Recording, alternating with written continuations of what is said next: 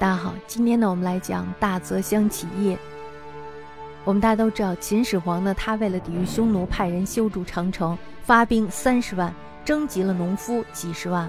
为了开发南方呢，他又动用了军民三十万，同时呢，他又动用了七十万的囚犯，动工建造一座巨大的豪华的阿房宫。到了秦二世继位呢，又从各地征调了几十万的囚犯，还有农夫，大规模的建造秦始皇陵墓。我们知道这座陵墓可不一般，它是又大又深。他把大量的铜融化掉灌进去，然后当做地基，上面呢又盖了石室、墓道还有墓穴。二世呢又叫工匠在这个大坟里挖成江河湖海的样子，在这江河湖海里面呢灌的不是水，而是水银。然后呢他把秦始皇放在了里面，安葬完毕以后呢，他又为了防止有人来盗墓，他又让工匠在里面装了杀人的设备。最后呢，为了让人不知道这个墓穴的位置，又把造坟的这些工匠全部埋在了秦始皇墓道里，一个人都没有逃出来。在大坟完工以后呢，二世还有赵高又继续修建了阿房宫。那个时候呢，全国人口上下不过两千万，前前后后大家想一下，筑长城、守岭南，还有建阿房宫、造大坟等等，还有一些别的劳役，加起来前后呢，也都用了二百多万人了。而且呢，不论富幼，耗费了不知多少的人力还有财力。大家想一下，他不但夺了老百姓的财，同时他还夺了老百姓的人。所以说，在那个时候，可能活的是非常非常艰辛的。在公元前二百零九年的时候，阳城，也就是现在的河南登封东南部，那个地方官呢，派了两个军官押送九百名农夫到渔阳，也就是现在的北京市密云西南部去防守戍边嘛。军官呢，又从这批壮丁中挑出了两个个大的、办事能力强的当屯长，叫他们管理其他的人。这两个人，一个就是陈胜，另外一个呢就是吴广。陈胜呢，他是阳城人，自设，他是给别人当长工的。那么另外一个吴广呢，他是阳夏人，是一个非常贫苦的农民。陈胜年轻的时候呢，曾和别人一块在故田里头耕田。他在田埂上休息的时候，他就感到非常的懊恼，然后就说了说。假如有一天谁富贵了，大家要相互记得，不要忘记。和他一起受雇的伙计呢，这时候就笑着回答说：“我们呀，都是被人雇来耕田的，哪里还有什么富贵啊？”那么这时候陈胜他就叹息说了：“说，哎，燕子和麻雀这类的小鸟怎么能够理解大雁还有天鹅的远大志向呢？”他们押着这一批人到渔阳去的这个月份呢是七月，恰逢天降大雨，道路不通。他们估计这时候已经延误了到达渔阳的指定期限了。大家知道，这个秦国是以法来治人的，是吧？这个法呢，至于给谁定的，那就不得而知了。如果要是他们过了这个期限的话，按照法律，他们一定会被杀头的。陈胜吴广这时候就商量了，说：“今夜呀，如果我们要是逃走的话，也是一死；如果我们要是不逃的话，还是一死。起义干一番大事业也是死，为了国事而死，难道不好吗？”那么这时候，陈胜就说了：“说天下受秦王朝统治之苦已经很久了。我听说呀，二世皇帝是始皇的小儿子，不应该他来继位，应该继位的是公子扶苏。扶苏呢，因为和皇帝的政见不同，所以呢，皇帝派他去驻守边疆。如今呢，有人说他并没有什么罪，但是呢，却被二世给杀害了。老百姓呢，都听说他非常的贤德，但却不知道他已经死了。”项燕呢是楚国的将军，多次立过战功，爱护士兵。楚国人呀都很爱戴他。有的人呢以为他已经死了，有的人呢以为他逃亡在外躲了起来。现在呢，假使我们冒用公子扶苏和项燕的名义，向天下人民发出起义的号召，应该会有很多人响应。吴广呢这时候想了想，他就认为这是对的，非常的正确。于是他就去占卜吉凶。那么占卜的人知道他们的意图以后呢，就说了：“说你们的事儿呀，一定能成，能够建功立业。然而呢，你们向鬼神问过吉凶了吗？”陈胜吴广呢，这时候非常的高兴，他就揣摩这个占卜人说的“向鬼神问吉凶”的这句话什么意思。后来呢，他们就说了：“说这是叫我们先在公众面前树立一个威望呀。”大家想，如果你要是红口白牙的去说服别人的话，别人有可能不认可你，对不对？因为有一些人胆小，还有一些人呢，他可能是有别的原因。但是呢，你要是打着鬼神认可的情况下带领大家去起义的话，那么这个时候那些胆小的、那些有后顾之忧的，他们认为天注定必定会胜，那么这场人生的豪赌是不是很值得？于是呢，他们就会加入其中。随后呢，他们就用朱砂在一块白绢子上写了“陈胜王”三个字儿，塞进了别人用网捕来的鱼肚子里。戍卒呢买鱼回来煮着吃，这时候呢就发现了鱼肚子中的帛书。戍卒们对这件事儿呢自然是觉得非常的奇怪。陈胜呢又在晚上的时候派吴广到他们驻地附近的一个荒庙里头点燃了一堆篝火，然后呢模仿狐狸的叫声喊道：“大楚兴，陈胜王。”戍卒们在深夜里听到了这个鸣叫声，然后呢就非常的惊恐。那么到了第二天早晨的时候，戍卒们就议论纷纷，都指指点点的看着陈胜。陈胜知道他的这个计谋成功了一半儿。吴广呢，他是一个比较有爱心的人，他一直都很关心别人。戍卒们很多人呢，都愿意为他效劳。押送队伍里头，县尉这周就喝醉了。吴广呢，他又故意多次宣扬要逃跑，这什么目的啊？这就是要激怒这个县尉。激怒县尉的结果就是他一定会挨骂，然后就是挨打。这个县尉呢，果然中计了。他呢，首先言语辱骂吴广，辱骂完了以后不解气，又拿出了鞭子抽打吴广。抽打完了以后，还是觉得不解气，于是呢，就抽出了佩刀，准备杀死吴广。就在这个时候呢，吴广夺过了佩刀，杀死这个县尉。那么吴广这样做到底是什么目的呢？首先呢，第一个理由就是他要有一个理由来杀死这个县尉。那么第二个理由呢，就是他要利用和他比较好的那些人的同情心，然后呢，激起他们的反抗意识。随后呢，陈胜又帮助他合力杀了另外一个县尉。随即呢，召集了属下，号召说：“各位在这里啊，遇上了大雨，大家都延误了期限。如果误期按规定的话，那是要杀头的呀。”即使不被杀头，将来我们戍边死去的可能也是十有八九呀。再说了，大丈夫不死便罢，要死也要名扬后世。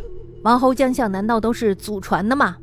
那么这时候他属下的人听了以后是热血喷张，对不对？于是呢就异口同声的说：“我们心甘情愿的听凭差遣。”于是呢就假冒公子扶苏还有楚国相燕的名义举行了起义，以顺应民众的愿望。大家呢，这时候都露出了右臂作为标志，号称大楚。后来他们又筑起了高台来宣誓，用将尉的头来做祭品。这时候呢，陈胜就任命自己做将军，吴广呢做了都尉。首先呢，他们就进攻了大泽乡，攻克以后呢，又攻打了祁县。祁县攻克以后呢，又派扶离人葛英率兵攻取了祁县以东的地方，一连呢就打了好几个地方。这些地方呢，因为他们也都被压迫，所以呢，很容易就被他们攻克了。那么他们一面进军，一面不断的补充兵员。等到他们进到陈县的时候，已经拥有兵车六七百辆，骑兵一千多，部族呢有好几万人。攻打陈县的时候，那里的守军还有县令刚好都不在，只有留守的郡城领兵与起义军在城门下作战。结果呢，郡城兵败身死。于是呢，起义军就进城占领了陈县。过了几天以后呢，陈胜他又下令召集掌管教化的三老，还有就是地方的豪杰前来开会。与会的人呢，这时候就都说了：“说将军您身披铠甲，手执利刃，讨伐无道昏君，诛灭暴虐的秦王朝，重新建立了楚国政权。论功劳呢，应该称王。”陈胜呢，这时候就自立为王，国号为张楚。这个时候，大家都知道各郡县都受不了秦朝官吏的暴政，是吧？苦的人实在是太多了呀。于是他们就开始逮捕宣判官吏的罪状，把他们杀死来响应陈胜。随后呢，以吴广为代理王，督率各将领西进攻荥阳。荥阳呢，位于郑州西的十五公里处，并且呢，命令陈县人武臣张耳、陈余去攻占原来的赵国辖地。命令汝阴人邓宗去攻占九江郡。这时候呢，楚地起义的人可以说是多得不计其数。起义不到三个月，赵、齐、燕、魏等很多地方的人呢，都打起了恢复六国的旗号，自立为王。陈胜呢，这时候就派出了周文，率领着起义军向西进攻。很快，他们就进攻到了关中，也就指函谷关以西的地方。这时候呢，已经非常的逼近秦朝的都城咸阳。秦二世呢，这时候是大惊失色，于是他就赶快派大将章邯把骊山做苦役的囚犯、奴隶全部都放了出来，编成了一支军队。然后呢，他们向起义军反扑。原来的六国贵族呢，这时候他们都占据了各自的地盘，谁也不愿意支援起义军。这时候的周文呢，可以说是孤军奋战，终于呢，他失败了。由于章邯呢，他打败了周文，于是呢，直扑起义军的大本营陈县。与此同时呢，吴广和田臧正在攻打荥阳，可是呢，一时间却久攻不下。后来呢，他就与他的部下田臧因为意见不合呢，发生了矛盾。这个田臧呢，假借陈胜的命令杀害了吴广。田臧呢，又派了一部分人继续围攻荥阳，他自己呢，带兵去迎击打败了周文的秦将章邯，结果呢，战败而死。章邯呢，此时率兵继续挺进陈县。陈胜呢，这时候已经把兵马全部都派出去了，手下呢只留下了很小的一支军队。那么在秦军如此大的攻势面前，陈胜呢只好带着队伍放弃了陈县，向东南退却，退到了夏城父这个地方，也就是现在的安徽蒙城西北部。他的车夫庄贾呢竟然背叛了他，把陈胜暗杀后投降了秦军。不久以后呢，秦军攻陷了陈县，农民起义啊，最终以失败告终。